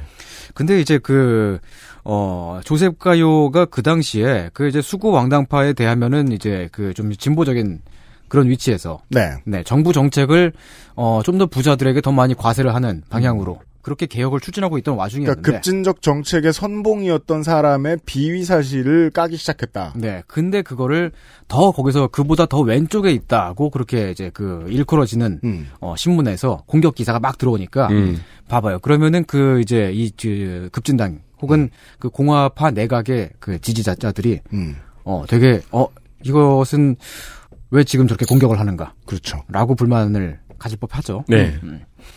피가로만 믿고 있었는데. 네. 음. 어, 또 그리고 또 이제 혼란스러워하기도 하고 또 실제로 이제 아 이제 그 공화당을 지지해 왔지만 공화파를 지지해 왔지만 어 이건 이건 좀 아니지 않느냐 라면서 이제 불만을 또 어, 터뜨리는 그런 사람들도 생기고요. 그렇죠. 어 그 보도가 나가면서 여론이 영 좋지 않은 곳을 스치, 스치게 된 게 사실입니다. 여론이 거길 스칠 수도 있어요? 예. 여론이 영 좋지 않은 곳을 지나갔어요. 네. 어, 소득 여, 여론이 거길 스칠 수도 있군요. 네. 아니 그러니까 영 좋지 않게 됐다는 거죠. 네. 그럼 저라도 반문할 거예요. 그게 무슨 소리야? 그러니까요. 의사 양반. 소득세, 누진 소득세라고 하는 거는 소득에 세금을 매기는 거잖아요. 네. 근데 웬만큼 고소득자라고 해도 평생 뼈 빠지게 일만 해도 음. 상속 재산이 많은 빠, 까요 장관처럼 부자가 될 수가 없어요. 네. 소득이 높으니까 세금은 많이 내야 되죠. 아, 이런 논리가 발생하는군요. 네.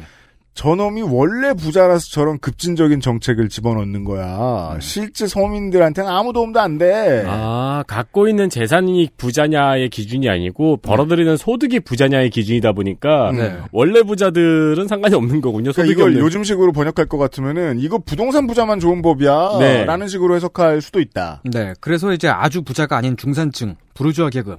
요컨대 이제 이, 이 층이 이제 그 교육을 많이 받은 그 계층이고. 네. 어, 집권 공화파 내각의 핵심 지지층인데 갑자기 띵 하고 충격을 받은 거죠. 아, 이제 당시에 진보적 의제를 점령하고 있었던 공화파들은 다수가 네.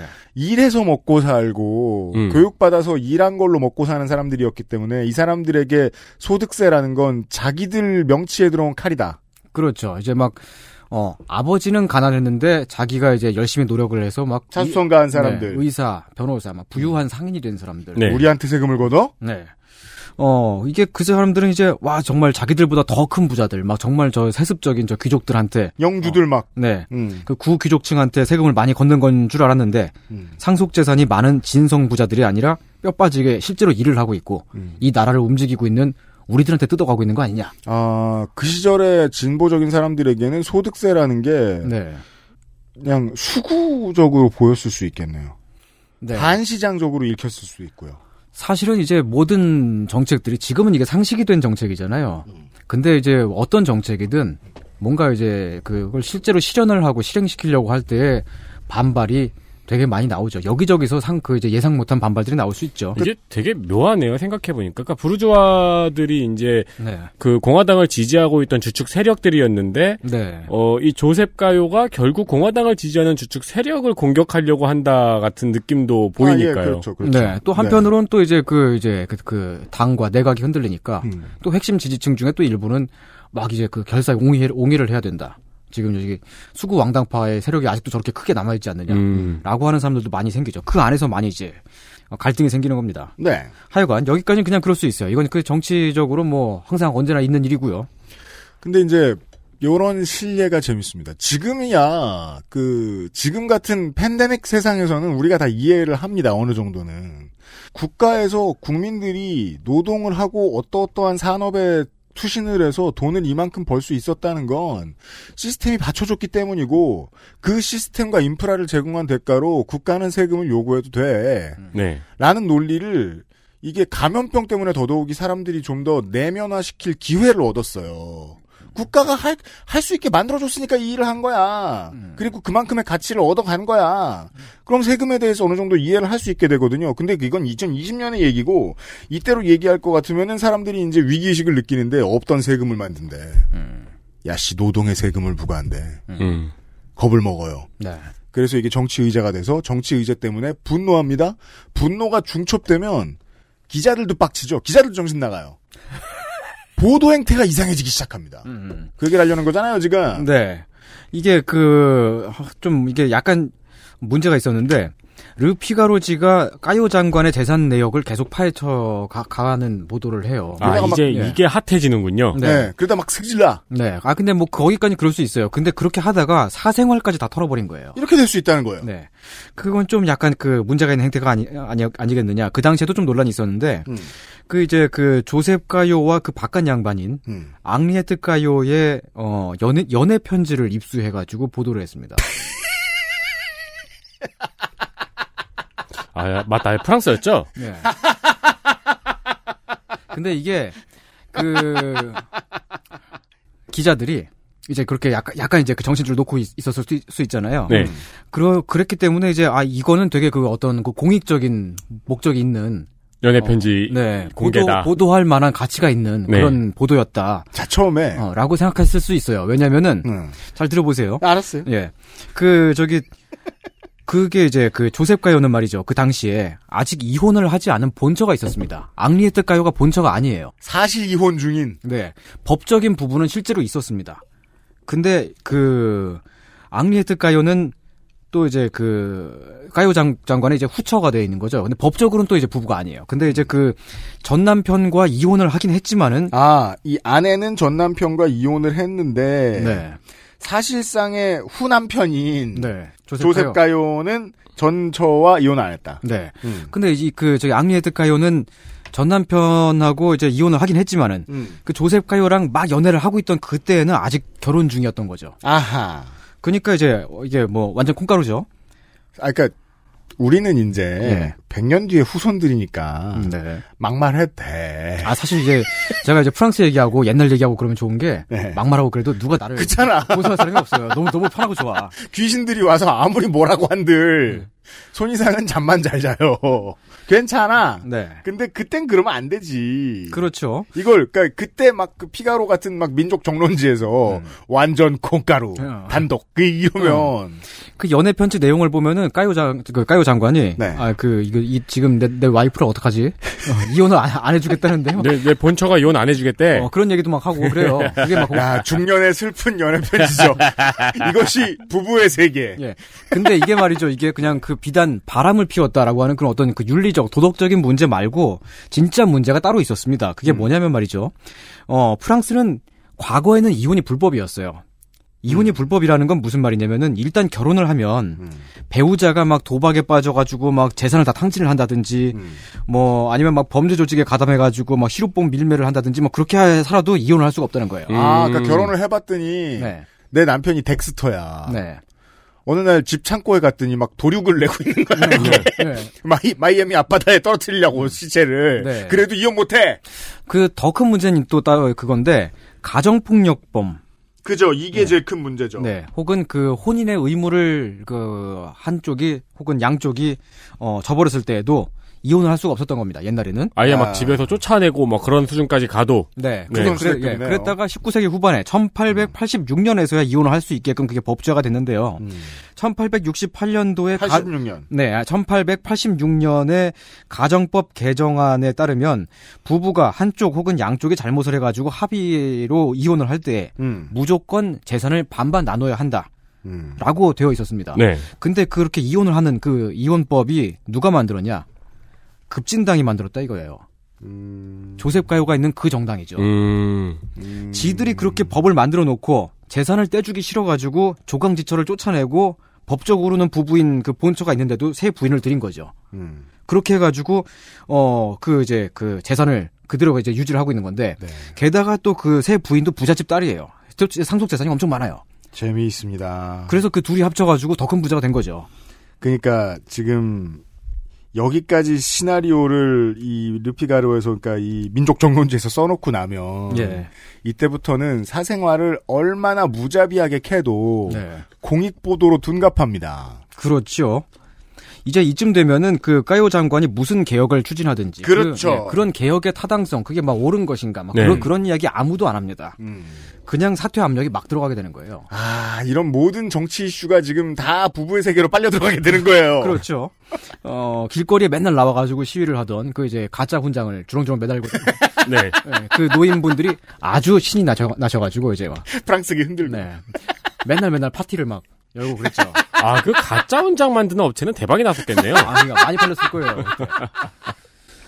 어, 그런데 이제 앞서도 제가 말씀드렸습니다만 조셉 가요는 참회의 아이콘이잖아요. 아 네. 그렇죠. 네, 속죄와 반성의 컨셉이에요. 네. 그게 그 어떤 정치의 컨셉인 사람이에요. 음, 우리 아빠가 공화국에 아주 큰 잘못을 했다. 음. 그렇게 항상 사과를 하는 사람이니까 온갖 음해성 기사가 쏟아지고 사실 이렇게 그 기사가 쏟아지고 막 그럴 때에는 그게 불분명하거나 음. 혹은 전혀 사실이 아닌 기사가 나오거나 네 그래도 반박하기 좀 어렵죠. 맞아요. 어. 그 반박한다 한다 그러면은 좀 더 더 더 큰 다른 공격들이 막 들어오고 네. 네. 그래서 막 명예의 손상을 입고 그래도 아무것도 안 했습니다. 어, 사실은 아무것도 못 했습니다. 음, 신문 보도를 법적으로 기소를 할 수 있었어요. 근데도 기소를 하지 않, 않았습니다. 음, 명예의 결투를 할 수가 있었습니다. 음. 그땐 그랬다는 걸 지난 시간에 알려드렸어요. 네.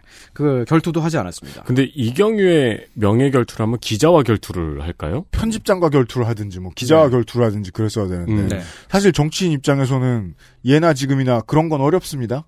음. 네. 네. 그리고 저기 보통 더 나이가 들었잖아요, 정치인이. 네. 네. 그니까 지, 지겠죠? 어, 아니, 근데, 아니, 클, 클레망소 같은 경우는 그 급진당의 이제 그, 어, 이제, 조셉 가요보다 좀 더 선배인 음. 그, 그 클레망소 같은 경우는 그 현피를 진짜 많이 떴어요. 언론인들하고도 되게 많이 해가지고, 아. 대부분 다 이겼어요. 음. 많이들 떴군요, 그땐 또. 예. 어, 하여간, 이. 그리고 지금도 그, 뭐, 제가 아까 뭐, 인트로 시간에서 살짝 말씀을 드렸습니다만은, 앞에 계신 분들은 모릅니다. 제가 인트로 시간에 무슨 말을 했는지. 그, 이제, 열린민주당의 인기의 비결은 이제 대중성에 있단 말이에요. 네. 예, 대중한테 듣기 시원한 얘기를 해주던 당사자들이기 때문에 이제, 극한의 지지자들이 있는 건데, 어, 이런 사람들이 인기 있는, 이제 대중적인 인기도가 높은 사람들은 옛날 말로 할 것 같으면은, 어, 언론인들을 상대로도 얼마든지 현피도 뜨고 다니고 했겠죠. 음. 명예 결투가 합법이던 시절. 네, 합법인 때는. 그래서 어. 이기면 막 또 팬들이 칭송한다고 또. 그렇죠. 그렇죠. 음. 예. 자, 근데 이제 이 연애 편지 보도는 말이죠. 음. 이 까요 장관은 공, 공인이잖아요. 공, 공익 적인 목적으로 보도를 한다고 치더라도. 네. 아무튼 뭐 이제 그 장관이고, 그건 정치인이니까. 근데 그 까요 장관의 바깥 양반, 음. 앙리에트 까요도 건드린 거잖아요. 그렇죠. 까요 여사는 그냥 집에서 가만히 숨만 쉬고 있었는데, 음. 어느 날 갑자기 자기가 예전에 썼던 연애 편지가 하루 아침에 다 까발려진 겁니다. 그렇죠. 그거를 이제 어 아무리 그 국민들의 알 권리가 중요하다고 하더라도 음. 당사자 입장에서는 인권도 모두 없는 그런 대접을 받은 겁니다. 맞아요. 여러분도 어느 날 갑자기 한 10년쯤 전에 인터넷 검색을 했던 기록을 그걸 전 국민이 다 알게 된다고 한번 생각을 해보십시오. 혹은 나의 뭐 연애 편지든. 네. 무엇이든. 네, 무엇이든 음. 어, 뭐 거의 그런 거죠. 음. 앙리에트 까요 여사가 르피가로 본사를 방문했습니다. 항의 방문? 네, 항의 방문이죠. 어, 그 이제 그 소개를 받아가지고 그 이제 르피가로 편집장하고도 이제 안면이 있고 음. 자기하고도 친구인 음. 소설가 폴 부르제를 데리고 어 이제 그 소개를 받아가지고 갔는데 나중에 법정 증언에 따르면 처음에는 항의를 하려고 정당하게 그렇게 네. 하려고 찾아갔다더라고요. 음. 그래서 거기서 이제 르피가로의 편집장이자 그 이제 연애 편지 보도의 책임자이던 어 가스통 칼메트를 만납니다. 이제 정식적으로 항의를 하는 거죠, 만나서. 네, 죽였어요. 그리고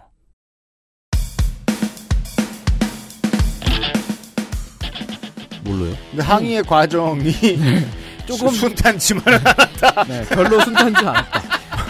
서로 이제 만나서 말을 약간 나눠보는데 네. 이게 어 좀 그러네 하니까 총을 꺼내 들어서 그렇군요. 갈깁니다. 와. 여, 여섯 발을 쏴서 네 발을 그 편집장 신문 편, 편집장의 몸에 박아 넣었습니다. 네. 박정희 대통령은 총알 한 방에 가셨는데 한 방에 갔죠. 네. 가스통 깔메트는 네 방에 갔다. 아, 아무래도 전문가가 아니다 보니까요, 총쏜 사람이. 뭐 네. 아, 참, 이 옛날 얘기를 하는 이유가 있습니다. 아무 얘기를 아무렇게나 해도 되거든요.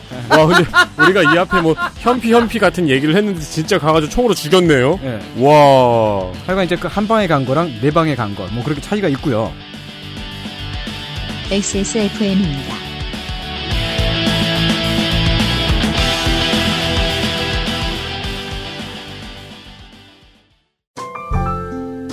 오랜만에 엄마 보고 왔더니 마음이 짠하더라고. 허리도 많이 굽어지고 주름살은 어찌 그리 많이 들었대. 그래도 전에는 머리숱 좀 많았었는데 지금은 그마저도 휑한 느끼는 거야. 엄마, 아들이 잘 챙겨드리진 못해서 죄송해요. 이제부턴 그중 하나만이라도 제가 챙겨볼게요. 그, 그거 있잖아요. 그거. 말할 수 없는 고민? 직접 확인해보세요. 데일리 라이트 맥주 효모. 건강기능식품 광고입니다. 야왕 데이트 에? 뭐요? 야왕 나이트 효소 반응 공정 ECS 공모 에? 그게 무슨... 야왕 데이트 야왕 나이트 평산 네이처? 용산 선인상가 21동 1층 130호 주식회사 컴스테이션 서울 02-2120-2337로 전화 주십시오. 주식회사 컴스테이션 그게 저도 옛날에 음. 뭐 언론인한테 들은 얘기인데 그 어떠한 이익 단체의 크나큰 심리적 내상을 입히는 칼럼을 어떤 제가 아는 지인이 쓰신 거예요. 음, 네. 그 되게 유명해졌어요. 네. 근데 그 관련된 내부자가 어느 날 한번 만나자고 해서 네. 만났대요. 음. 근데 그냥 대화를 했대요 한 시간 동안. 네. 어느 정도 설득이 되셨나 봐요. 음. 그 분이. 그래서 가방에서 되게 긴 회칼을 딱 꺼내더라고요. 원래는 이러려고 왔던 거였다. 와, 어디서 만났을까가 되게. 횟집? 방, 방 따로 있는. 아, 그 이단체가 혹시 그 회 써시는 분들 뭐 그건 아닌 것 같습니다. 막 수산 뭐 그런 그건 건가요? 아니에요. 그게 아니에요. 근데 의외로 그 적잖은 언론인들이 이런 경험을 해요. 음. 하는 것 같아요. 음. 근데 실제로 일어나는 일은 드물죠. 예. 완전 힙합이에요. 어, 그렇죠. 네. 네. 총도 쏘고. 그것은 이현도 씨 앨범 제목이지만 네. 아닙니다. 네. 아, 아니 그 이제 힙합이 말이죠. 네. 왜왜또 물고 늘어져? UMC 님이 번역한 책이 있어요. 그 Thug, 네. Thug Life라고. 아, 네, 그렇죠. Thug Life라고요. 네, 거기 보면은 이제 그 어, 공연장에서는 총 쏘지 마라. 그렇죠. 뭐 이런 식의 규율들이 있었다. 음. 아, 맞아요. 네. 90년대에는 그런 규율들이 있었습니다. 왜냐하면 실제로 힙합 레이블들과 그 지역의 조직들이 밀접하게 연관이 되어 있던 시절도 있었기 때문에 네. 지금은 아닙니다만. 네. 네. 좀다 감옥 갔죠? 네, 그럼요. 예. 어, 1914년 이 그 앙리에트 카요 여사의 총격 사건이 그 당시의 사람들한테 얼마나 쇼크였을지를 한번 가늠을 해보십시오. 이게 지금 일어났대도 어마어마한 이게 일이에요. 영화를 이렇게 보고 있었는데, 아이고, 정치 지형이 저렇게 흘러가고 있고, 막 이러다가 탕탕탕, 그럼 뭐야? 이랬을 네. 것 같잖아요. 그러니까 그쵸. 거짓말 같잖아요. 네. 현직 장관의 아내예요. 음. 총을 쏜 사람이. 음. 그리고 현직 장관도 그냥 장관이 아니에요. 전직 총리. 네. 국민 모두가 다 알고 있는 네. 총리. 게다가 항상 정치면에서 이슈가 되는 주인공, 네. 샌드백 역할을 하는 유명한 사람. 네. 아버지도 되게 유명했던 사람. 음. 어. 그런 그 현직 장관의 아내가 백주대낮에 정부의 약간 비판적인 논조를 쓰고 있었던 진보 성향 신문에 쳐들어가 가지고 음. 그 신문사 사, 에- 거기에서 음. 신문 편집장을 언론인을 쏴 죽인 일이죠. 음. 야, 근데 총을 챙겨갔다는 것 자체가 그 언론 보도 행태에 대해서 어마어마한 모욕감을 느꼈었나 보네요. 그러게 말입니다. 네. 어, 이 사건이 말이죠. 1차 대전이 터지기 바로 몇 달 전. 아, 그- 그렇군요. 네, 14년. 네. 그야말로 바로 직전쯤의 일이었는데요. 음. 어, 그 전까지 독일이랑 전쟁을 한 해 만에 하면서 이제 그 프랑스의 정치가 어, 주전파와 평화파로 이 갈려 있었던 그런 네. 시점이었는데 그랬던 여론이 순식간에 사그라들고 아. 모든 사람들이 앙리에트까요 이야기만 하기 시작합니다. 이슈가 모든 돌았습니다. 네, 모든 언론의 까요 여사의 이야기로 도배가 되고요. 음. 아, 이게 그 뭐 이게 왜 이랬는지는 또 이제 금방 듣겠습니다만은 예. 우리가 지금 석 달 동안 총선의 터널을 지나왔기 때문에 네. 한국의 이제 이슈 파이팅이 그 이슈의 스테이지가 얼마나 자주 바뀌었는지 우리 청취자들 다 정확히 기억하고 있어요. 2월 달만 해도 영영 코로나 얘기만 할 줄 알았어요. 네. 네. 근데 몇 번을 돌았죠, 지금. 그렇죠. 휘가 맞죠, 지금 다른 이야기들이. 네. 정치는 그냥 정말 뭐 한 1, 2주 차로도 순식간에 확확 바뀌고 그렇습니다. 독일하고의 외교 문제가 언제나 첨예한 문제였고, 뭐, 공화정이 계속해서 완성되는, 저, 저, 저 성립이 되어가는 단계였으니까 세금 얘기도 그렇고, 시작하면서 생기는 이슈들이 어마어마하게 많았을 거 아니에요. 그런 얘기들이 매번 바뀌면서 서로 이제 정치 이슈로, 어, 줄당기기를 하고 있다가, 네. 갑자기 이런 일이 생깁니다. 네. 음, 그런데 여기서 중요한 건 말이죠. 음. 당시 사람들이 이 사건에 쇼크를 받고 이 사, 건에 엄청나게 놀랐는데 그게 어, 단지 그냥 사람을 죽여서 혹은 유명인이 사람을 죽여서가 아니라 어, 왜냐면, 그것만으로 놀라기에는 이 시절에는 결투가 있었으니까. 그렇죠. 음. 어, 현직 장관의 아내가 언론인을 죽여서가 아니라 음. 여자가 총격을 했다. 라고 하는 것 때문이었습니다. 아, 20세기 초로 좀 시계를 되돌려서 좀 우리가 사고를 할 필요가 있겠습니다. 네. 네. 예. 그간의 공화파 정부에서 왕당파의 반발을 억눌러 가면서 여권 신장법을 많이 만들어 왔었어요. 그때 이제 그, 어, 19세기 후반부터 20세기 그게 뭐 이제 초반까지 말이죠. 여성한테 투표권을 주는 거든 뭐든 간에 말이죠. 네. 음. 어, 그때 그, 어, 1914년 당시까지는 아직 투표권은 없었고요. 아, 그렇군요. 네. 여성의 사회적인 지위는, 계속 그 시점까지도 상당히 낮았습니다. 뭐 왠지 알겠습니다. 네. 투표권이 없대는데. 네, 투표권이 없었으니까요. 예. 네. 하긴 이혼도 못한다 그랬잖아요. 그 전까지는. 네, 이혼을 할 수 있어 있게 된 게 그 앞서도 말, 말씀드렸듯이 1886년 음. 결혼한 여성의 소득 처분권 그러니까 자기가 일해서 번 돈을 자기가 쓸 수 있게 된 게 1897년입니다. 어 그러면 1900년 이때쯤에는 네. 마트에서 네. 그 아줌마가 장 보고 돈 내면 네. 사람들이 놀랬겠네요. 어, 돈을 직접 내? 아, 어, 아니 꼭 그렇지는 않고 이제 네. 그 장 보러 간다라고 했을 때 그 이제 그 소득을 쓰는 거에 대해서 남편의 관리 그런 어떤 그 남편 사인 받는 그렇죠, 거. 그렇죠. 검열을 예. 뭐 그런 그런 시대가 있었던 그러니까 거죠. 남편의 여자가 일해서 직접 번 돈인데 이 돈으로 여자가 마세라티 기블리를 살라 그래도 남편의 허락을 받아야 된다는 거죠. 그래서 막 그 마트에 가서 카드 내밀었는데 어 잠시만요 이런 다음에 점장이 와가지고 그 남편하고 페이스타임하고 아, 그렇죠, 그렇죠. 네. 이거 사셨는데요? 이러면서 음. 유정남입니까? 네. 아니야, 무정남으로 사라고. 그러니까 그러던 시대였을 거라는 거잖아요. 네, 네, 네. 그 전까지는 자기가 일해서 돈을 벌어도 그 돈을 마음대로 못 썼었고, 음. 어, 불과 몇, 몇, 어, 백 몇십 년 전만 해도 그랬었어요. 음. 되게 쇼킹한 이야기죠. 음. 이런 이야기예요. 예. 네. 그랬던 시절에 여성이 명예의 손상을 입어, 입었다는 이유로 총격을 가했다. 음. 라고 하는 그런 사회적 이슈였던 겁니다. 이게 이제 그 번역어라 좀 조심스럽습니다만 이 명예살인이라는 단어는 유럽의 역사와는 조금 어울리지 않는 측면이 있습니다. 보통은 이제 집안의 명예 같은 것을 소중히 여기던 어떤 전통을 가지고 있는 곳에서 네. 어, 을의 딸 그렇죠. 혹은 며느리를 살해하는 것에 이런 단어를 많이 붙이곤 했지요. 그래서 저는 지금 그 단어로 이야기를 하는 것이 아니라 아, 여성 본인이 명예에 손상을 입었다라고 생각할 때 네. 가서 누구를 골로 보내는 이런 관뚜껑을 덮어버린. 덮어버린 가나 사람들이 춤을 추고. 가나 사람들 왜 춤을 가나 춰요? 사람들이 왜 춤을 춰요? 가나에서는 그 저기 장례식을 할 때 말이죠. 관을 등에 메고요. 네. 춤을 춰요. 아니, 근데 그게 다른 나라 사람이 죽어도 관을 등에 메고 춤을 추나요? 아니 바- 방금 죽은 걸 가나까지 가져가면 파리에서 뼈만 남아요. 그 당시에? 아니 뭐 그 저기 그 춤추시는 분들을 뭐 초청할 수도 있고 그렇죠. 아무튼 문학적인 표현이었는데 다 정리하면 골로 보냈다. 네.